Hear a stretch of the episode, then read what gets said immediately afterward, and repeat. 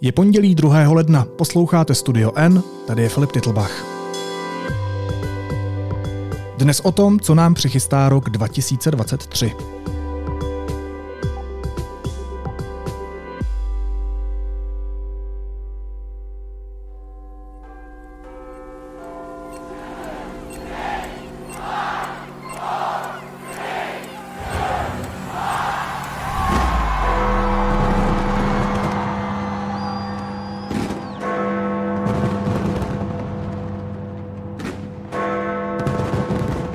Svět se rozloučil s rokem, který přinesl válku v Evropě, dražší životy a řadu dalších klíčových politických a společenských změn, které budou určovat naši budoucnost.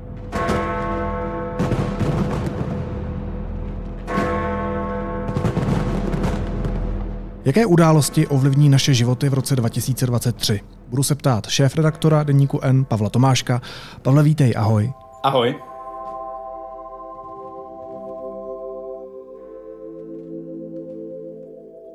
My se už tradičně, my dva, potkáváme uh, u mikrofonu na začátku roku, abychom se jednak ohlédli uh, za tím, co formovalo naše životy a zároveň se pokusili podívat i dopředu s ambicí načrtnout ten výhled na další rok. Uh, podívat se na ty události, které budou hrát zásadní roli. Um, my jsme si zatím pokaždé, jak jsem si zpětně poslouchal ty naše epizody, uh, říkali, že za sebou máme náročný rok. A tak by mě zajímalo, jestli už se z těchto slov nestává kliše, protože očekávám, že i letos mi řekneš, že rok 2022, že ten předchozí rok, jak si budeš hodnotit stejnými slovy. Jaký přívlastek najít, teď mě napadá, když jsem poslouchal to, co jsi říkal, aby vystihnul to, co všechno nám přines a naložil ten uh, minulý rok. Uh, já si tady možná v odpovědi na tuhle tu tvoji první otázku trošku pomůžu tím, co jsem říkal na poslední editorský poradě v prosinci a tuším, že jsem to napsal i do nějakého toho svého posledního redakčního mailu, kdy posílám redakci Vánoční přání. Ten rok byl nesmírně těžký, těžší podle mě, než jsme si kdokoliv, i ty, kdo se třeba počítáme a považujeme za pesimisty, uměli představit. Ale já, když jsem si krátce už před eh, Vánocema nad tím rokem dumal a přemýšlel, tak mě napadlo, že když na něj já budu vzpomínat, tak to nebude skrze to, jak těžký ten rok byl, ale jak dobře jsme se s tím rokem dokázali vypořádat. Vlastně se vším tím těžkým, co přines, jak jsme to dokázali zvládnout. A teď, když teda používám první osobu množného čísla, tak tím myslím na nás jako novináře v deníku N, když začnu od toho nejužšího společenství, jehož jsem členem, tak tím myslím českou společnost, nás jako zemi, a myslím tím i to širší společenství, ke kterému Česká republika patří, takže budeme říkat západ, západní nějaký společenství, Evropa. Myslím si, že na všech těchto úrovních se dá říct, že tak, jak jsme byli postaveni před ty zkoušky, a asi teď mám primárně na mysli tu zkoušku největší, což je nepochybně válka, kousek za našima hranicema na území Evropy, velká válka, takže jsme velikosti a obtížnosti té zkoušky dokázali dostat, když bych použil tedy takto velká slova hned na začátek. Tak to asi záleží na úhlu pohledu a na tom tedy, jestli je člověk optimista nebo pesimista. Uh, ty jsi evidentně optimisticky naladěný dneska, 2. ledna. Uh, jasně, uh, shodneme se na tom, že tou klíčovou postavou, která zamíchala úplně vším, je ruský diktátor Vladimír Putin, který rozpoutal válku v Evropě, když agresivně napadl svrchovaný stát, Ukrajinu. Jenže ta válka už trvá mnoho a mnoho měsíců, má za sebou mnoho a mnoho mrtvých lidí, dětí, žen, mužů, páchají se tam zvěrstva já nevím, eh, opravdu to hodnotíš tak, že jsme obstáli, že eh, Západ, teda když já to vezmu jako to širší, eh, širší společenství, že opravdu udělal všechno pro to, co mohl, že opravdu obstál v té zkoušce, jak se vypořádat s jedním člověkem, s jedním diktátorem, který vraždí nevinné lidi nebo posílá tam vojáky a nejenom vojáky, ale mobilizuje i civilisty? Ano, já bych i po této tvojí druhé zkušební otázce si setrval na tom, že obstál Západ, Přičemž nepochybně můžeme dlouze diskutovat o tom, zda a v čem bylo možno udělat víc. A to taky je prostě vždycky, si myslím, eh, v životě že v těch, v těch velkých dějinách i v těch malých dějinách našich osobních životů uh, ocitáme se každý v nějakých osobních situacích, kdy jsme nějak vyzkoušeni, jak si říkáme, a mohl jsem, mohl jsem udělat víc, mohl jsem to říct líp a mohl jsem prostě se postavit k té věci ještě uh, důraznějš, silnějš, zastat se někoho, koho bylo třeba se zastat uh, efektivnějš.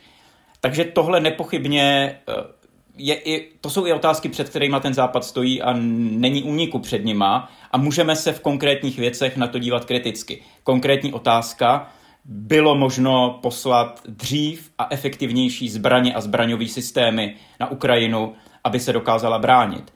Bylo možno Ukrajinu lépe vybavit proti raketovým útokům z Ruska, aby tam uh, nebyla ničena infrastruktura a lidský životy tím způsobem, jakým to stále Rusové jsou schopni dělat v těch posledních dvou, třech měsících, kde vedou tu hnusnou zastrašovací kampaň uh, uh, raketovými útokama. Takže tohle to nepochybně jsou relevantní otázky. Ale pokud, pokud zůstaneme u toho velkého obrázku, tak Západ dokázal udržet jednotu, Eh, mimochodem přispělo k tomu i Česko, myslím si poměrně velmi efektivně v rámci evropského předsednictví. Jenom za českého předsednictví se schválily další tři balíčky uh, zpřísňujících sankcí vůči Rusku. Zase sankce. Mohly uh, být možná přísnější, přesněji zacílené, dříve přijaté. Ale pokud bychom si tady před, kdybychom tady spolu seděli před rokem a říkali jsme si, že za rok Evropa se obejde kompletně bez ruského plynu a kompletně bez ruské ropy a bude schopná, bude si, bude si jistá tím, že přečká zimu, tak bychom pravděpodobně ani jeden tomu nevěřili. Je to jeden z příkladů toho, že Západ se dokázal vypnout k výkonu, na který nebyl zvyklý uh, v posledních letech a já bych řekl desetiletích. Co udělala tato válka, co udělal ten obludný útok Putina, Ruska na Ukrajinu je, že vrátil dějiny do hry na západě.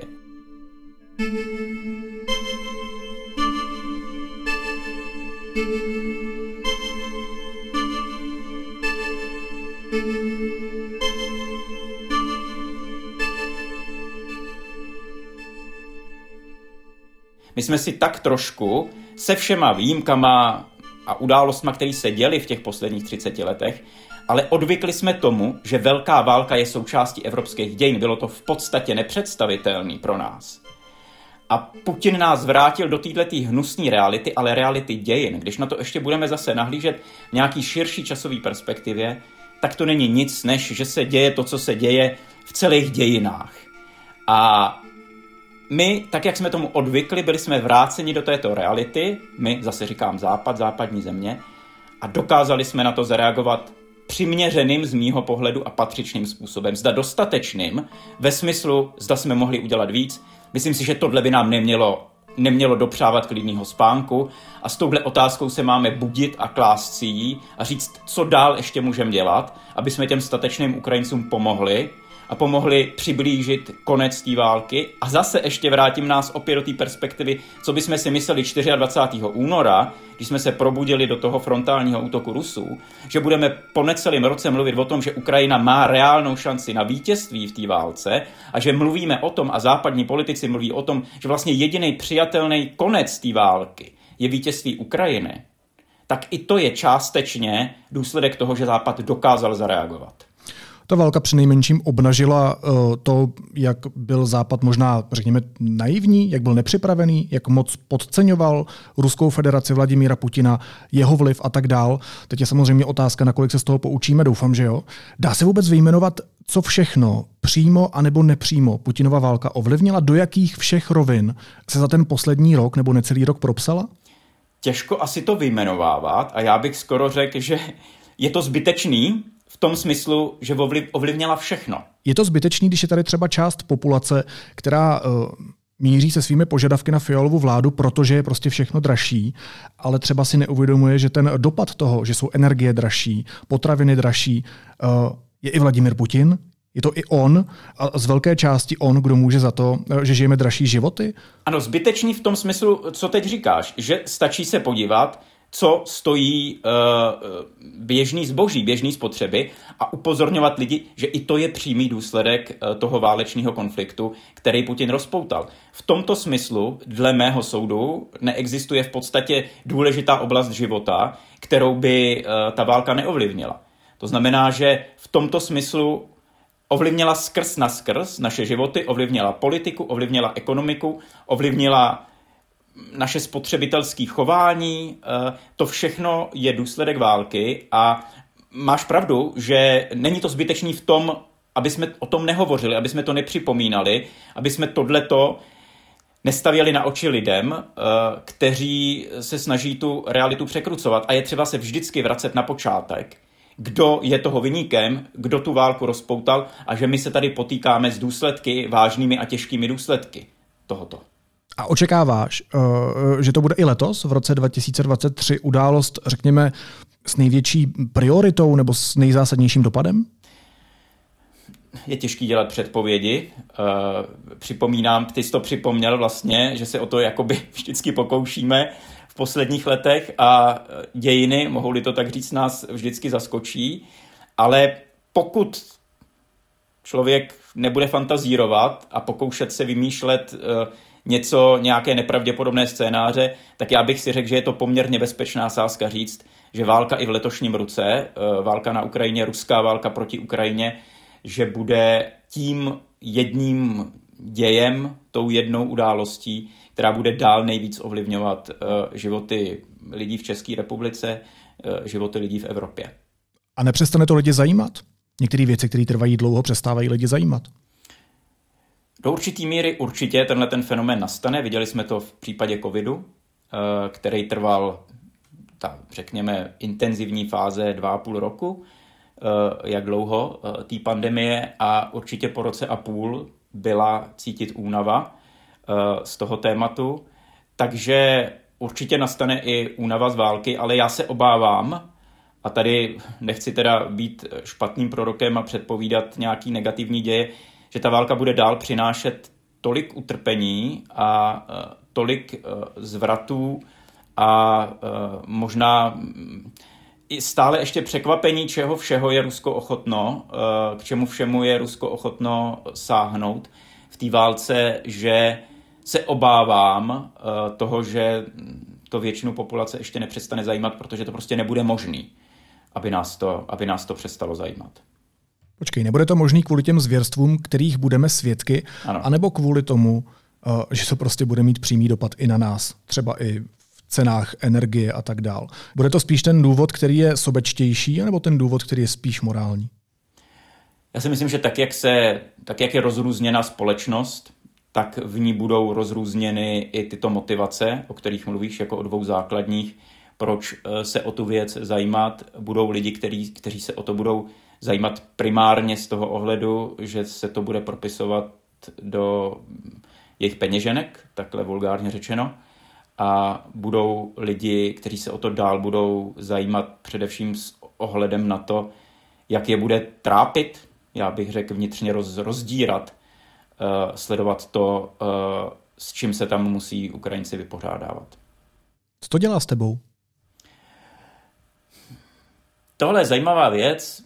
A možná, když si matně budu vzpomínat, že jsme o tom hovořili i v souvislosti s covidem, možná, že když ta válka začala a samozřejmě my jsme na to museli bezprostředně reagovat jako novináři, zorganizovat se kolem toho, tak to první, co ti startuje, je tenhle ten profesní impuls. Že víš, že musíš na tu věc zareagovat, že musíš s těma kolegama se zorganizovat, nahodit ta kola prostě, která se musí točit, aby jsme prostě přinášeli to spravodajství a ty spolehlivé informace a analýzy a rozbory a rozhovory, kteří od nás, který od nás lidi očekávají a kvůli kterým si nás platějí.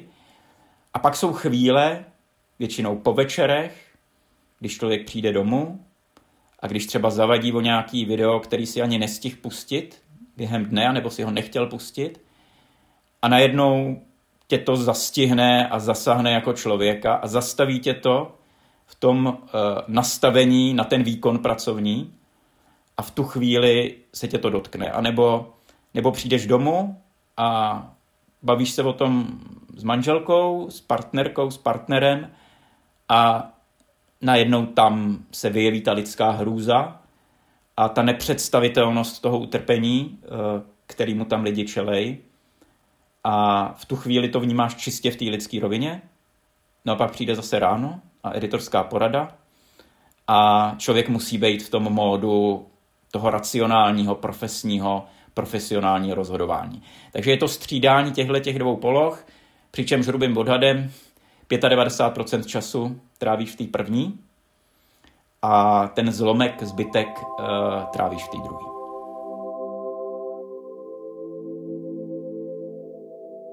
Ty jsi zmiňoval ten COVID a z Číny teď přichází alarmující zprávy, že po rozvolnění striktních opatření eh, čelí Čína masivnímu, rapidnímu nárůstu počtu případů. A my jsme vlastně opět svědky toho, že ten tamní komunistický režim neříká celou pravdu, že zlehčuje celou situaci, tvrdí, že to má pod kontrolou. Eh, koukal jsem včera, že vláda třeba hlásí přibližně 5 tisíc nových případů denně, ale podle nezávislých zpráv se ty denní počty nakažených mohou přiblížit až jednomu milionu. 5 tisíc, jeden milion. Nezažíváme opět dejaví? Já nevím, se přiznám ve smyslu, eh, že nejsem schopen odhadovat, jestli se může opakovat to, co se vlastně dělo před třemi lety. Eh, my jsme nedávno na to narazili na nějaký editorský poradě právě před Vánoce a my jsme se vlastně nemohli dopočítat, že už to jsou tři roky, kdy se vlastně covid začal z Číny šířit, že to byl právě na, na přelomu let 1920 a teď píšeme uh, letopočet 23, je zřejmý, že jsme svědky jakéhosi paradoxu uh, v Číně, uh, kdy tam vládne pochopitelně totalitní režim komunistický, který byl ale v průběhu podzimu nedávných měsíců vystaven na Čínu nebývalým veřejným protestům, které byly do značné míry, nebo primárně bych řekl, motivovány tou takzvanou politikou nulové tolerance vůči covidu, která prostě byla velmi striktní, eh, zákazy a opatření, eh, se kterými jsme se v Evropě nepotkali ani v časech ten, ten, ten největší, toho největšího návalu nových případů. No a eh, ta komunistická vláda čínská se rozhodla vlastně jakoby zareagovat na ten veřejný odpor, udělala jakýsi, jakousi otočku, já bych řekl až o 180 stupňů, a rázem vidíme, že se stalo něco, s čím zřejmě ani ta vláda nepočítala. A teď bude velmi zajímavé sledovat, jak vlastně zareaguje. Uh, jestli bude schopna kalibrovat tu reakci, aby byla přiměřená tomu, co se tam děje, a tím se s tou krizí novou tam vypořádala, anebo ne. A je dobrý možná i v tom hovoru, který vedeme, který je, řekněme, takovej nadčasovější, si připomenout, že tady vidíme rozdíl mezi tím, jak reaguje otevřená, svobodná demokratická společnost a vláda v ní a jak reaguje totalitní vláda. Ty otevřené společnosti jsou někdy pomalejší v reakci. Zase jsme to viděli v reakci na ten COVID. Že Čína dokázala prostě okamžitě se tam s tím rychle vypořádat, zavést ne, zákazy jako velmi striktní. Evropa reagovala pomalejš ale dokáže reagovat přiměřeně, dokáže se přizpůsobovat vývoji. Je tam eh, tím, že je tady je otevřená kritika, tak je schopnost korekce uh, těch vládních kroků. Je tam schopnost reagovat na ten průběžný vývoj. A tady vidíme, že ta totalitní společnost tohoto není schopná. Čína byla dlouho vydávána vlastně i v rámci té covidové krize za vzor. Bylo, tak vidíte, to je, to je ten efektivní systém řízení, ta totalitní společnost. Bylo to vyloženě dáváno do kontrastu s těmi pomalými demokratickými společnostmi, které se hádají, než k něčemu dospějí. Najednou, jako kdyby jsme paradoxně po těch třech letech viděli, že to může být opačně. Že té přiměřené reakce, té flexibilní reakce jsou schopny západní otevřené společnosti a ta totalitní se s tím vlastně vypořádává na tom dlouhém horizontu, hůř než ty svobodné společnosti. Ty jsi říkal, že bude zajímavé sledovat, jak se k tomu ta komunistická strana Číny uh, postaví, jakým způsobem dál rozhodne, jestli bude schopna kalibrovat uh, to, co už jednou rozhodla a tak dál. Ale ono to je ve výsledku vlastně přece úplně jedno, protože my žijeme v globalizovaném světě a důležitější je spíš, jak budeme reagovat my. Uh, protože taky jako tak, pokud tam bude nezvládnutá situace, bude zřejmě, a máme už s tím zkušenosti, nezvládnutá situace i tady, pokud na to nebudeme připraveni. Ano, já si myslím, že v tomhle je třeba reagovat vlastně velmi pragmaticky a rychle. Viděli jsme prostě, eh, že vláda Spojených států přistoupila vlastně ještě před koncem roku kolem Vánoc, tuším, eh, k restrikcím, pokud jde o eh, pouštění lidí cestujících z Číny na své území. Myslím si, že toto je přiměřená, racionální, pragmatická reakce, ke který má Západ a musí Západ přistoupit, že se musíme ochránit protože není možný uh, si znova nechat importovat uh, novou uh, covidovou vlnu. Respektive je potřeba udělat všechno, co je možné a racionální udělat, proto, aby se tato věc, tato věc neopakovala, aby nedošlo k novému přenesení nový covidový vlny z Číny, řekněme, do Evropy. Pojďme se dostat k domácím událostem, bytostně domácím událostem, protože už za několik dní nás čeká taková politická reality show, čeká nás přímá volba prezidenta. Říkám tomu schválně politická reality show, protože my přece, Pavle, nežijeme v prezidentské republice, nežijeme ani v poloprezidentské republice, žijeme v parlamentní demokracii, kde hlava státu má víceméně ceremoniální roli. Proč je to tak sledovaná událost? Proč je tak zásadní? Tak, má to dvě roviny. Jedna je, že prezident republiky má v České republice a historicky uh, roli, která symbolicky dal, zdaleka převyšuje to, jaké pravomoci má z hlediska ústavního pořádku České republiky. Je tady historicky dáno jakési vzhlížení k úřadu prezidenta republiky jako k instituci, uh, která nese, řekl bych, až majestátní charakter, Eh, když bych si pomohl tímto slovem, který, které má původ v monarchiích. Eh, je to dáno tím, jak byla ustavena Československá republika v roce 1918 eh, jako nástupnický státní útvar po rakousko-uherské monarchii. Jaký význam tomu vtisknul první československý prezident, prezident osvoboditel, jak se mu dodnes říká Tomáš Garik Masaryk toto vlastně je tradice první republiky, která až, řekl bych, záhadným způsobem přežila i těch 40 let komunismu. Že i tehdy se k prezidentskému úřadu, byť byl obsazen eh, komunistickými aparátčíky a byl dlouhá léta eh, v rámci toho komunistického režimu vlastně obsazen generálním tajemníkem komunistické strany Československa, tak eh, to přežilo. Václav Havel, nepochybně zase osoba, která symbolizovala přechod od totality, eh, od komunismu k demokratickému systému, tak opět dal tomu úřadu váhu a symbolický význam, eh, který, řekl bych, měl až ty masarykovské rozměry.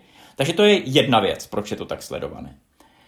Druhá věc je, a my jsme si to vlastně osahali, já bych řekl až nechtěně, v průběhu těch posledních deseti let, že není úplně pravda to, co si říkal, že by byla to čistě reprezentativní figura prezident v českém ústavním systému. Já jsem řekl, že má víceméně ceremoniální roli. Ano. A on má, on má víc než ceremoniální roli. Eh, když bych, eh, když bych se chtěl trošku vymezit vůči tomu, co si říkal, on má opravdu důležité pravomoci dané v ústavě, některé eh, naprosto svébytné, kdy eh, prezident nepotřebuje kontrasignaci ani premiéra, ani předsedy eh, žádné z parlamentních komor a může eh, určité důležité pravomoci vykonávat zcela sám. Jsou to pravomoci, které míří do ekonomické, hospodářské oblasti. Bez jakéhokoliv souhlasu kohokoliv dalšího prezident jmenuje guvernéra, viceguvernéry a členy bankovní rady ČNB, což víme, že je instituce, která má naprosto zásadní roli v ekonomice. Eh, rozhoduje o úrokových sazbách, o ceně peněz a tím ekonomickém vývoji v České republice a má velmi výrazné pravomoci například eh, do sféry justice. Jenom to, co se diskutuje v posledním měsíci, zda prezident Zeman opět natáhne ústavní své pravomoci na špagát a eh, jmenuje dopředu, půl roku dopředu, nového předsedu ústavního soudu.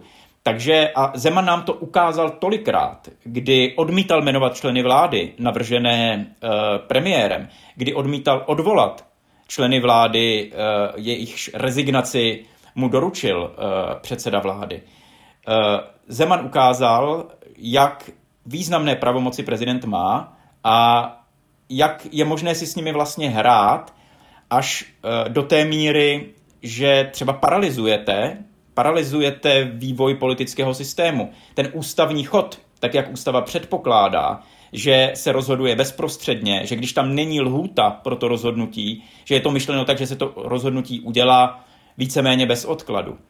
Eh, Zeman ukázal, jak důležité pravomoci prezident má a to je ten druhý důvod, já bych řekl ten racionální, proč ty volby jsou důležité a proč je radno je sledovat a dávat jim ten význam, eh, který mají.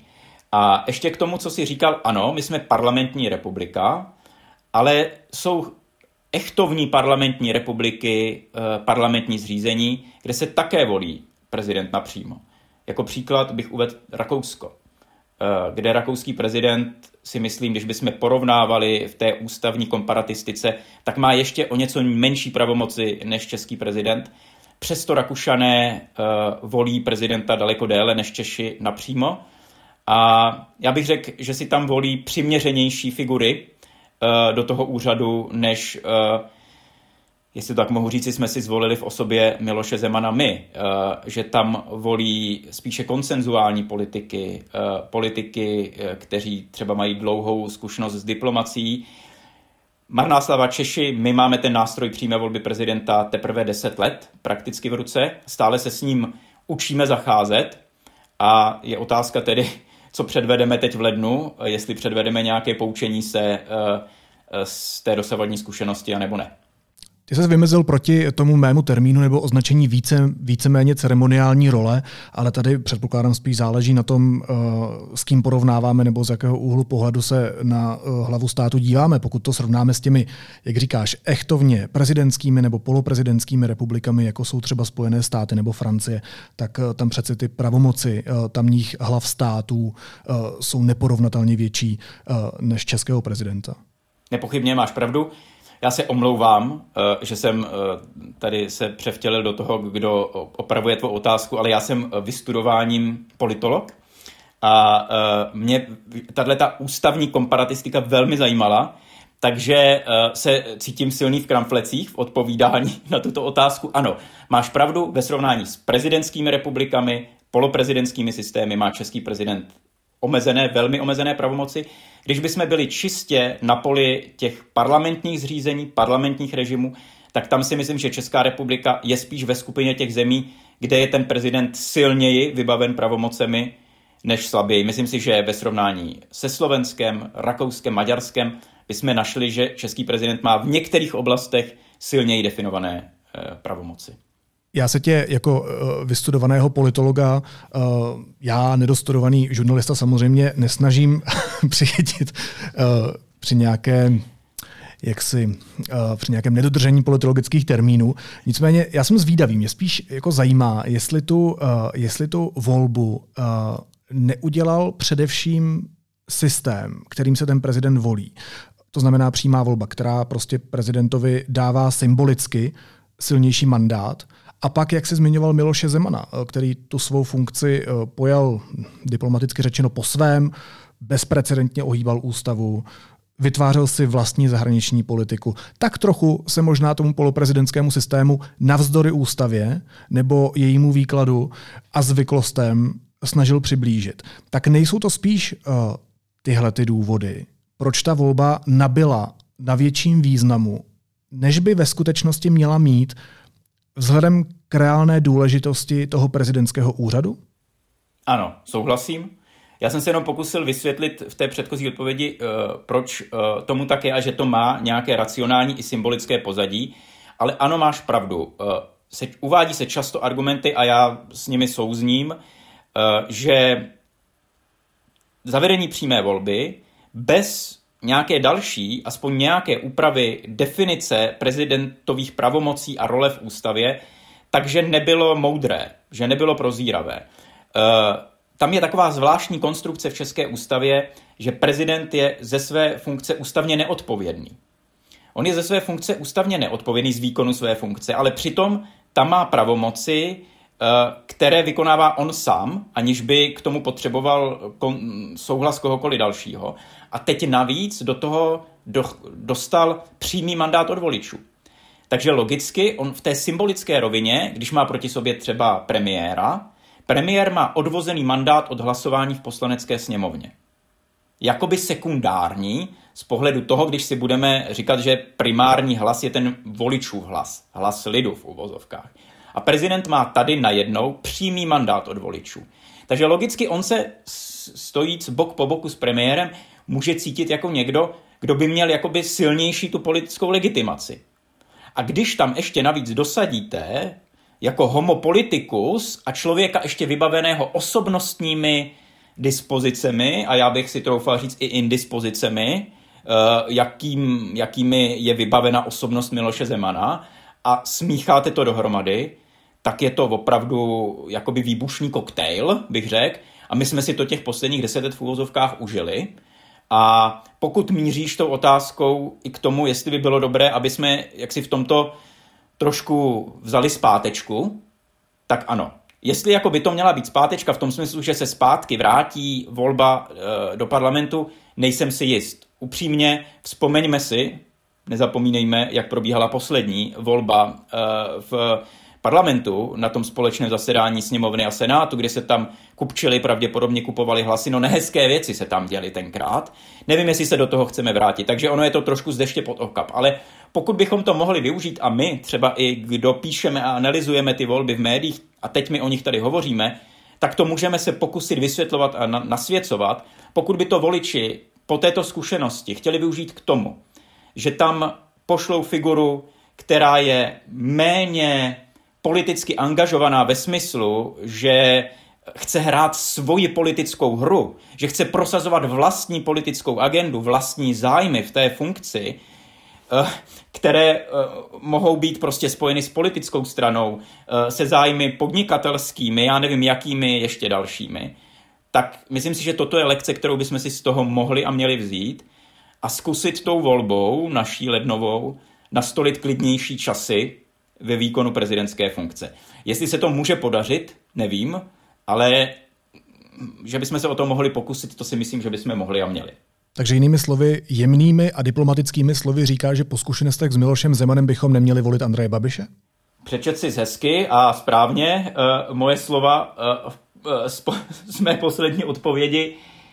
Já si myslím, že jak se o tom teď bavíme 10 minut a snažím se to vysvětlit, jak je konstruován úřad eh, prezidenta republiky v tom parlamentním režimu, eh, jak ho máme definován v České republice, tak je dobré se inspirovat v zemích, jako je třeba Rakousko, a jaký typ lidí tam vybírají do prezidentské funkce. A že to nejsou, že to nejsou uh, straničtí lídři, kteří se 10, 20, 30 let byli v parlamentním režimu a kteří jsou odměněni jako finále Eh, své eh, politické kariéry eh, prezidentským úřadem a ten jim slouží k tomu, aby dobojovali bitvy, které ještě nevybojovali co by předsedové vlády, předsedové jedné z nejsilnějších politických stran, předsedové poslanecké sněmovny. K tomu není prezidentský úřad určen upřímně. To nepotřebujeme. Hm.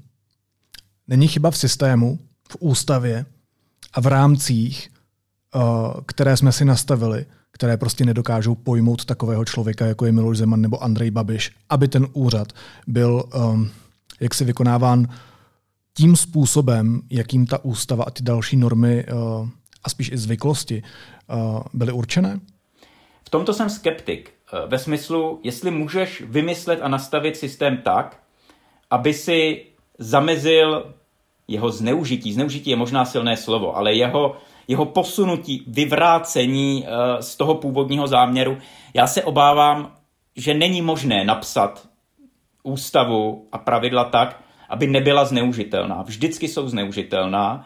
Uh, od toho marná sláva, a teď to prostě vracím k tomu, kdo je suverénem v této zemi, a to jsme jednou za čtyři, za pět let, podle toho, jestli volíme sněmovnu nebo prezidenta, my jako občané téhle země, jak si počneme s tou zodpovědností, která je nám dána a kterou vykonáváme eh, svým volebním rozhodnutím. A pojďme, pojďme se zase nebýt tak sebemrskačtí, že bychom byli jenom my, kdo selháváme v tomto. Pojďme se podívat do Ameriky, která má o pár století delší zkušenost s demokracií a s volbou prezidenta. Nebudu tady zabředávat do politologické definice, jak přímé nebo nepřímé. Víme, že to je velmi komplikovaný systém, jak američané volí prezidenta. A jak tam se dostali na hranu útesu, ze kterého málem spadli a doteď se s tím vypořádají a rozhodují v těchto dnech, v těchto týdnech, minister spravedlnosti eh, v roli, řekněme, generálního prokurátora, vrchního žalobce ve Spojených státech rozhoduje, zda postaví bývalého prezidenta před soud za to, že se pokusil demontovat demokratický režim ve Spojených státech. Prostě pojďme si to říct tak, že demokracie je křehká věc, která se může rozbít a všichni aktéři, kteří v ní hrají důležitou roli, a v den voleb jsme to my všichni, tak s ním musí zacházet obezřetně a dvakrát, třikrát se zeptat. Nevolím náhodou člověka, který se pokusí ten systém zneužít ve svůj prospěch? A pokud jo, pokud mám tohle podezření, tak takhle ten lísteček vzít, zmuchla toho a zahodit a volit třeba někoho, kdo mi nevoní, kdo mi vadí v řadě ohledů, ale u kterého já nemám tohleto základní podezření, že může zkusit ten systém vohnout a zneužít jak říkáš, Pavle, tak opravdu zmuchlat a vyhodit do koše a ne jenom škrtnout volební lístek a ještě ho natrhnout jako Tomio Okamura, protože i pak ten lístek může být platný a tím si ničemu nepomůžeme. Nicméně moje otázka uh, zní, končí s Milošem Zemanem v roce 2023 jedna politická éra? No, já si myslím, že v jednom smyslu bych odpověděl ano na tvoji otázku. Končí politická éra těch tří velkých polistopadových lídrů české politiky. Protože tam je to zřejmé. Eh, v prezidentské funkci se postupně vystřídali Václav Havel, Václav Klaus a Miloš Zeman. Lidé, muži, kteří stáli eh, na tribunách demonstrací eh, v listopadu a prosinci 1989 a kteří každý svým způsobem a každý jinak formovali českou politiku úplně od začátku. Havel od začátku jako prezident, Klaus eh, jako první premiér eh, české vlády, eh, lídr tehdy nejsilnější pravicové strany. Zeman jako člověk, který hm, pozvednul sociální demokracii na jednu ze dvou nejsilnějších stran. A vlastně v pozitivním tyto dva muži ustanovili tady ten systém demokratických stran, jedné silné pravicové, jedné silné levicové. Pak se to celý zvrtlo v časech opoziční smlouvy, pokusili se vytvořit politický kartel a mohli bychom asi dlouho tady hovořit o hříších eh, těchto eh, politiků ve smyslu, čím naopak uškodili české politice. Tato éra končí, protože už nemáme možnost si jednoho z těchto tří lidí zvolit. Eh, máme možnost si zvolit člověka, který je dominantní politickou figurou posledních minimálně deseti let eh, v České republice. Hovořili jsme o tom, proč já osobně si myslím, že to nemusí být uh, moudrý nápad.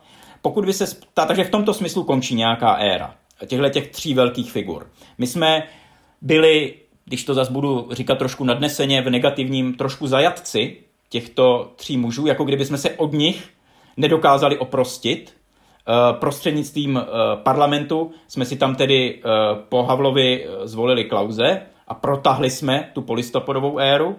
Pak jsme dostali tu možnost volit přímo prezidenta, ustanovili jsme prezidentem Miloše Zemana, takže jsme jakoby protahli tuhle tu éru, říkám, jako takový, jakýsi stokholský syndrom, trošku možná bych to dokonce nazval, ve vztahu k těmto silným osobnostem uh, politickým. Od toho se jako teď osvobozujeme, nevyhnutně, protože už je zvolit nemůžeme, a stojíme před uh, jinou volbou.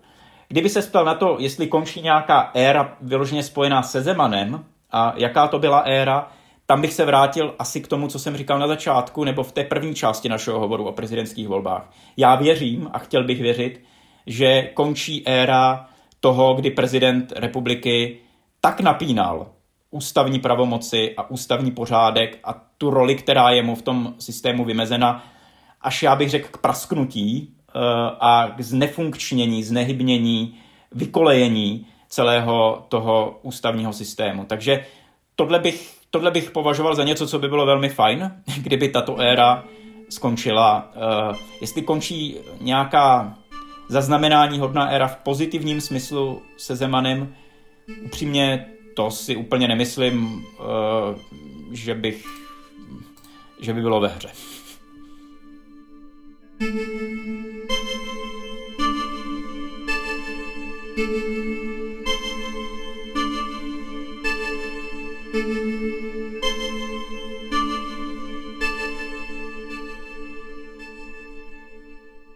Na nadnesené odpovědi přízemní otázka. Úplně přímo se zeptám, co se stane, pokud si za prezidenta zvolíme Andreje Babiše? Co to v praxi bude znamenat? No, já si myslím, že v praxi to bude znamenat to, že uh, vláda bude mít znovu silného protihráče na Pražském hradě, který bude chtít opět využívat bez zbytku všech možných nástrojů, které mu prezidentská funkce uh, nabízí. A pozor, v tomto smyslu on bude mít silnější postavení, než měl doteď Zeman.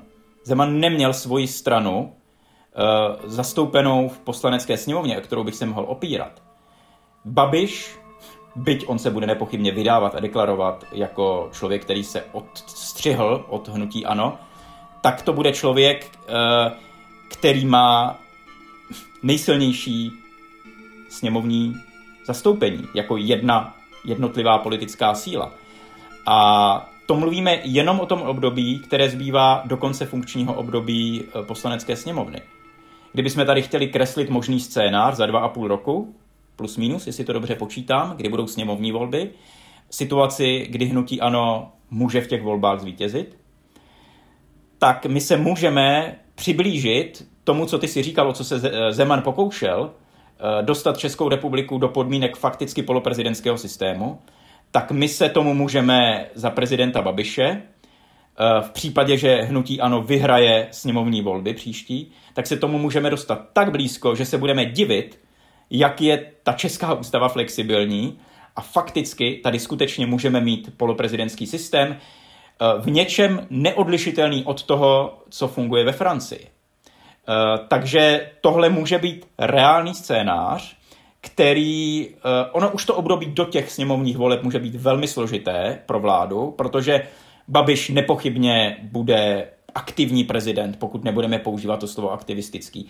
Nepochybně si to bude užívat a nepochybně se bude vnímat jako silný protihráč Fialy, premiéra Fialy a Fialovy vlády. A to vnese úplně novou dynamiku do toho politického života v České republice. Novou v tom smyslu, co jsem říkal, že on bude silnější prezident, než byl Zeman.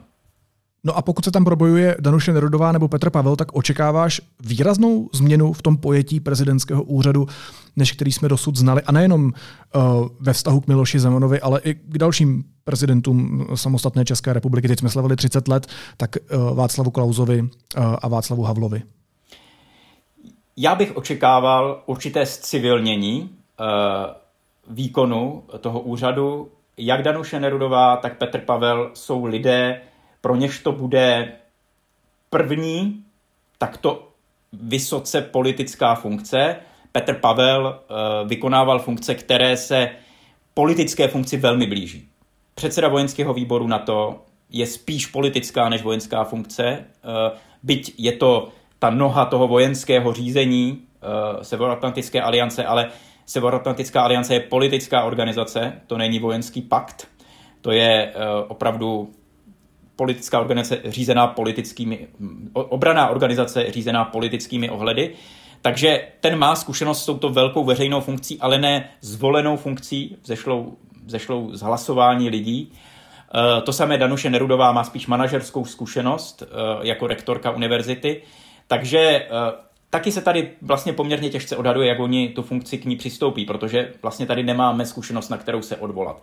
Nicméně moje očekávání by bylo, že to bude civilnější výkon toho úřadu, uh, že tam uh, nebude ta politická zručnost ve smyslu hraní politických her, což rozehrával jak Zeman, tak Klaus. To byli prostě lidé s talentem na výkon politiky v tomto techno, technologickém, politika jako technologie moci, v tom myslím Zeman a Klaus neměli konkurenci vlastně v tom poválečném, eh, po, po revolučním vývoji eh, v České republice. Takže v tomto smyslu já bych oce, eh, očekával a oceňoval sklidnění výkonu prezidentského úřadu. Já jsem řekl očekával, ale proniklo mi tam to slovo oceňoval, protože si myslím, v tom duchu, o kterém jsme se bavili, jak by měla být vykonávána funkce prezidenta v parlamentním režimu, že je to i něco, co je žádoucí a pomohlo by to celkově atmosféře v zemi, která je zjitřená a víme, že Zeman spíš záměrně než nechtěně si myslím k zjitřování atmosféry ve společnosti přispíval, protože jako politik z toho uměl žít a získávat politické body. Když si říkal, že má Petr Pavel tu politickou zkušenost, tak taky dodejme, že měl zkušenost z KSČ. To byla taky nepříjemná politika. Danuše Nerudová manažerská zkušenost, ano, ale z univerzity, kde eh, byla za jejího angažma řada problémů, jak jsme ji popsali v denníku N. Takže možná je potřeba se dívat i na tyhle kandidáty trochu z jiného úhlu pohledu je naprosto potřeba se dívat na tyto kandidáty kritickým pohledem a jak si zmínil, my to děláme velmi důsledně v Deníku N a někdy třeba i čelíme neporozumění od některých našich čtenářů, kteří uh, se domnívají, že bychom vlastně neměli poškozovat tyto lidi, kteří, a já jsem to tady také hodnotově zdůvodnil, proč si myslím, že je lepší, aby jeden z nich se stal prezidentem spíš, než aby se jim stal Andrej Babiš. Ale naše role médií je přinést co nejvíc ověřených informací o těchto kandidátech dříve, než se všichni ocitneme za tou volební plentou a budeme házet lístek do volební urny. Vždycky je lepší vědět, rozhodovat se se znalostí věci a vědět i to nejhorší, co se dá vyšťourat z minulosti a životní dráhy těch kandidátů a vědět to před volbami, než když by jsme byli konfrontováni s tím až ve chvíli, kdy jsme si jednoho či druhého zvolili. Toto je role médií, vybavit voliče všemi informacemi k tomu rozhodnutí, aby ho mohl udělat s jejich vědomím, zodpovědně a aby nebyl překvapen po volbách. My děláme v tomto veřejnou službu. Jak lidem, kteří budou hlasovat v těch volbách, tak Petru Pavlovi, tak Danuši Nerudové. Oni se tímto připravují na tu veřejnou funkci, tím, že musí čelit těmto nepříjemným věcem a vidíme, že to třeba ne vždycky zvládají. Viděli jsme podle mě vážná zaškobrtnutí jak Petra Pavla při tom, když byl konfrontován se svojí minulostí uh, za komunistického režimu, tak teď, v posledních týdnech, když je Danuše Nerudová konfrontována s tím, jak si počínala v úřadu rektorky Mendlovy univerzity, my je vidíme reálně reagovat na věci a konat je v situacích, které je budou čekat jako případné prezidenty. A to je něco, co je nezbytné, aby byli tímto způsobem prověřeni, pokud my máme s čistým svědomím jednomu či druhému, jedné či druhému nebo někomu dalšímu v těch volbách uh, dát hlas. Když jsem byl kritický k Nerudové a k Pavlovi, tak ještě pro záznam řekněme, že Andrej Babiš je obžalovaný kandidát na prezidenta. To už je úplně bezprecedentní situace. Nicméně, eh, ještě bych se rád dostal k jednomu tématu. Po prezidentských volbách eh, nebudou v Česku volby zhruba rok a půl. To se často nevidí. Tady bývají volby velmi často. Pokud tedy nebudou žádné předčasné, ale tak pokud nepřijde nějaká mimořádnost a opravdu to tak bude, Eh, tak to taky bude znamenat, že má Fialova vláda čas na to udělat i nepopulární reformy, protože eh, se zkrátka nebude muset moc ohlížet na svoji popularitu, ale na to, co je potřeba opravdu udělat. A že je toho potřeba opravdu udělat hodně v dnešní době. Očekáváš, že se to stane a jaké reformy by to případně měly být? No kež by se to stalo. Opravdu kež by se to stalo. Uh, Fialova vláda neměla vlastně ono tradované období hájení na začátku svého funkčního období. Co si tak říká, že je tam nějaké období hájení 100 dní, možná déle. Tohoto byla vláda Fialova eh, ušetřena, o to byla obrána covidem. Zmiňovali jsme to, vlastně ten čas běží strašně rychle, ale Eh, vidíme to teď, na, když jsme psali eh, texty, které hodnotili rok eh, působení Fialovy vlády, jak jsme viděli ty fotografie, které jsme vytahovali z archivu s těmi rouškami, už jsme si vlastně na to odvykli, že se politici objevili v rouškách. Takže byl to covid na začátku, který vzal Fialově vládě nějaký normální nástup do, do úřadu, do funkce. No a neuběhli zhruba, zhruba dva měsíce uběhly Eh, od nástupu Fialy do funkce premiéra a jeho vlády a přišla válka. Eh, půl roku po nástupu přišlo evropské předsednictví, mimochodem nakonec dá se říci velmi dobře zvládnuté. Takže jako kdyby, pokud tedy dáme stranou to, jak jsme říkali na začátku, že válka bude dál ovlivňovat všechny aspekty našich životů, eh, tak jako kdyby Fialová vláda se vlastně až teď ten rok po příchodu k moci dostávala do nějakých trošku klidnějších a normálnějších časů. A je naprosto kriticky důležité, aby je využila k tomu, eh, že se pokusí prosadit nějaké smysl dávající reformy eh, v této zemi. Co rozhodne dle mého soudu o osudu vlády je to, jak se dokáže postavit eh, k tomu, jakým ekonomickým dopadům čelí česká společnost, části minimálně české společnosti kvůli energetické krizi, kvůli ekonomické krizi vyvolané válkou, jak efektivně dokáže pomoct. To je priorita, která si myslím, že je nad všemi ostatními pro Fialu a jeho vládu.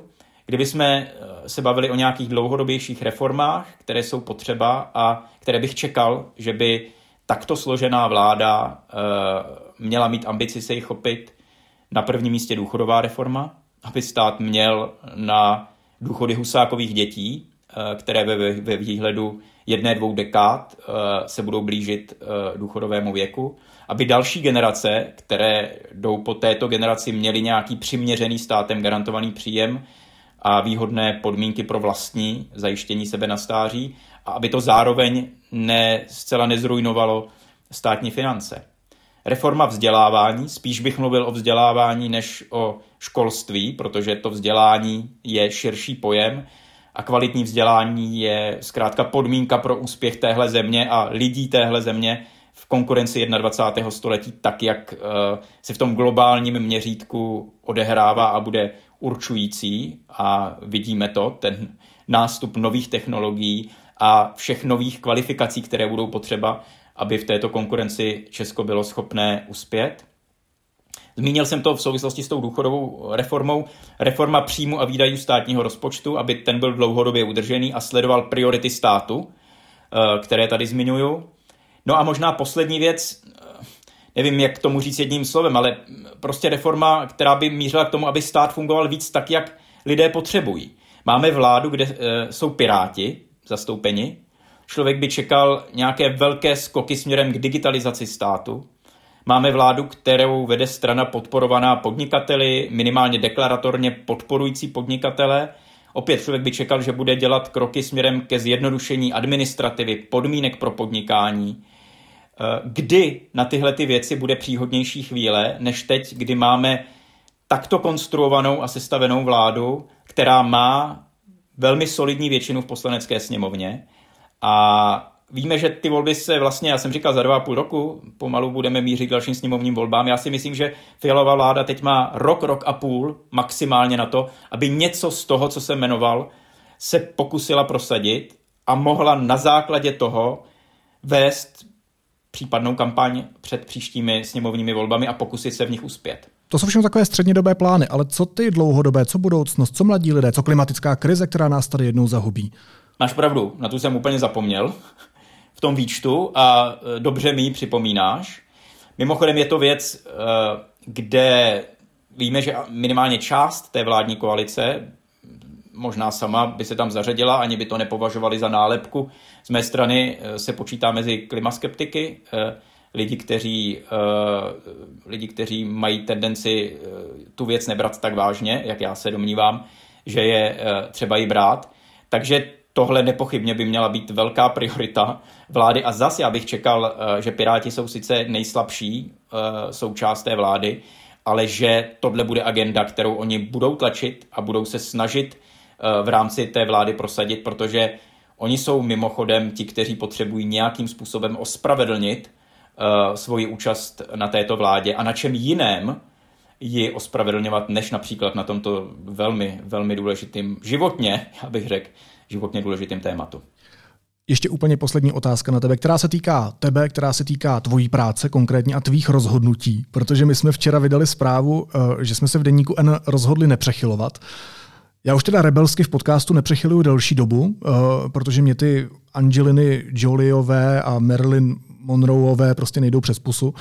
Uh, nikdo si toho nevšiml, soudě dle reakcí. Na rozdíl od reakcí u oficiálního našeho prohlášení.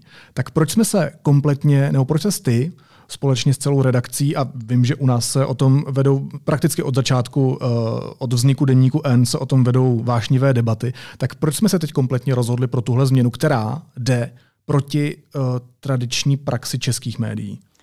Tak já si dovolím drobný disclaimer. Tu myslím si, že Marilyn Monroe a Angelinu Jolie jsme nepřechylovali nejenom tedy, že si tuto praxi měl nejenom v podcastu, jsme to nedělali ani v textech, že bychom přechýlili tato jména. Takže my jsme dělali výjimky z tohoto pravidla.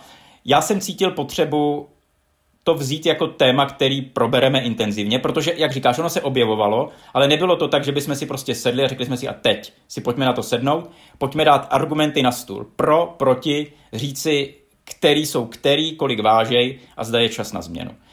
Takže v průběhu podzimu, tuším, že říjen jsme tomu věnovali, možná část listopadu, tak eh, nejdřív jsme to diskutovali eh, v, editorské skupině, na editorské poradě, eh, myslím si velmi věcně a já mluvíme tady upřímně, otevřeně, tak proč to neříct? Studio N je určeno, to je, myslím, formát, kam to patří.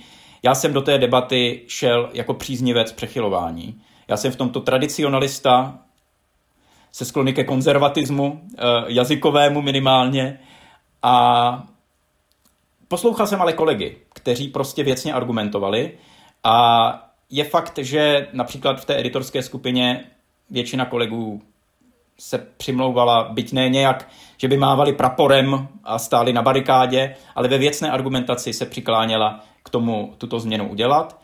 Byla tam výrazná, eh, významná menšina, eh, která eh, zastávala to stanovisko jako já, pak jsme to přenesli na úroveň i celé redakce, kdy pro mě bylo důležité, aby každý v redakci mohl k tomu říct svůj postoj a stanovisko, protože je to věc, která se bude propisovat do naší každodenní práce. A na jedné straně stál ten úzus jazykový, který je zažitý, ale myslím si, že je zažitý trošku vázáno generačně, že skutečně, myslím si, že mladí lidé, kteří se pohybují eh, v tom angličtinou prostupujícím jazykovém prostředí daleko víc než generace starší, tak už to necítí tak silně uh, svoji vazbu na tento úzus jazykový s přechylováním cizích ženských men. A vedle toho je jakýsi společenský vývoj, který uh, není možné ignorovat a který jde nějakým směrem. A když bych neměl si pomoct jinou ilustrací a jiným příkladem, tak to, že čím dál tím větší počet podíl českých žen volí svoje příjmení bez onoho přechýlení, bez oné koncovky ová, tak nás stejně staví do situace, kdy my si s tím potřebujeme pomocí nějakých pravidel v tom, jak formulujeme naše texty, poradit. No a tady se přiznám, když já jsem byl ve finálních fázích toho svého rozhodování, tak pro mě se to zúžilo vlastně na rozhodnutí, zda už teď tu změnu udělat, anebo zda ještě s ní počkat. Protože jsem přesvědčen o tom, že jednou bychom k té změně stejně dospěli. Protože ten vývoj jde tímto směrem. A když jsem si přehrál to, kolik energie a času jsme věnovali do té diskuse a probrání té věci, tak mi vlastně přišlo neefektivní si říct, no tak dobrý, tak teď u toho přechylování se trváme a za dva roky se k tomu vrátíme a projdeme stejnou debatou a zaznějí v ní stejný argumenty, jenom budou o něco silnější pravděpodobně ty argumenty pro konec přechylování. Takže jak říkáš, musel jsem udělat rozhodnutí a byť jsem šel, říkám to tady naprosto otevřeně, proti svému původnímu přesvědčení, dělal jsem to rozhodnutí s klidem, s daleko větším klidem, než jsem si uměl představit na začátku té debaty, k čemuž mi velmi pomohly argumenty, které zazněly v, v diskusi s kolegy. A jestli i tímto prostřednictvím je můžu poděkovat za tu debatu, která byla velmi věcná a uh, mířila k podstatě věci, tak mi to rozhodnutí usnadnila, byť to bylo rozhodnutí, které bylo v rozporu s tím, co jsem si já na začátku myslel.